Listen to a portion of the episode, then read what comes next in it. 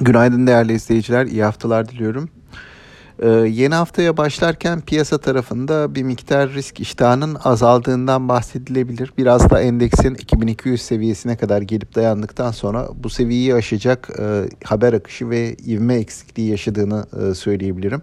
Geçtiğimiz haftanın son 3 iş gününe baktığımızda bir sıkışma e, gözlenebilir borsa BIST 100 endeksinde. E, yine cuma günü e, özellikle banka hisselerine e, sonradan gelen satışlar vardı. Bu satışlarla birlikte endeksin endeksin yatay seviyede günü kapattığını görmüştük. Bankalarla ilgili konu bu finansal sektördeki firmalara kurumlar vergisinin %25 olarak uygulanmasını öngören bir yasa tasarısı var basında tartışılan. Bu gündeme geldiği takdirde bankaların kar beklentilerinde bir miktar azalma söz konusu olabilir. Tabi yasa sadece bankaları değil diğer finansal kurumları da içeriyor ama özellikle e, borsadaki etkisi açısından ve kar beklentileri açısından e, bankaların etkilenebileceğini öngörmek mümkün.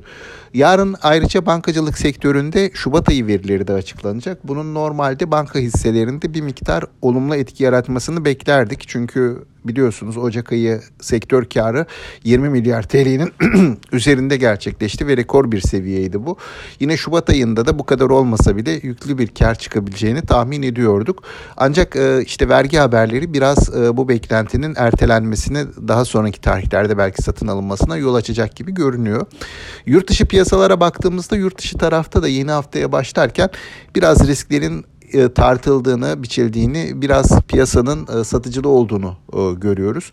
Bu durum bizim piyasaya da yansıyabilir diye düşünüyorum. Haftanın ilk açılışında endeksin biraz gerileyerek haftaya başlamasını olası görüyorum. Tüm izleyicilere sağlıklı, bol bereketli, kazançlı günler dilerim. Yeniden görüşmek üzere.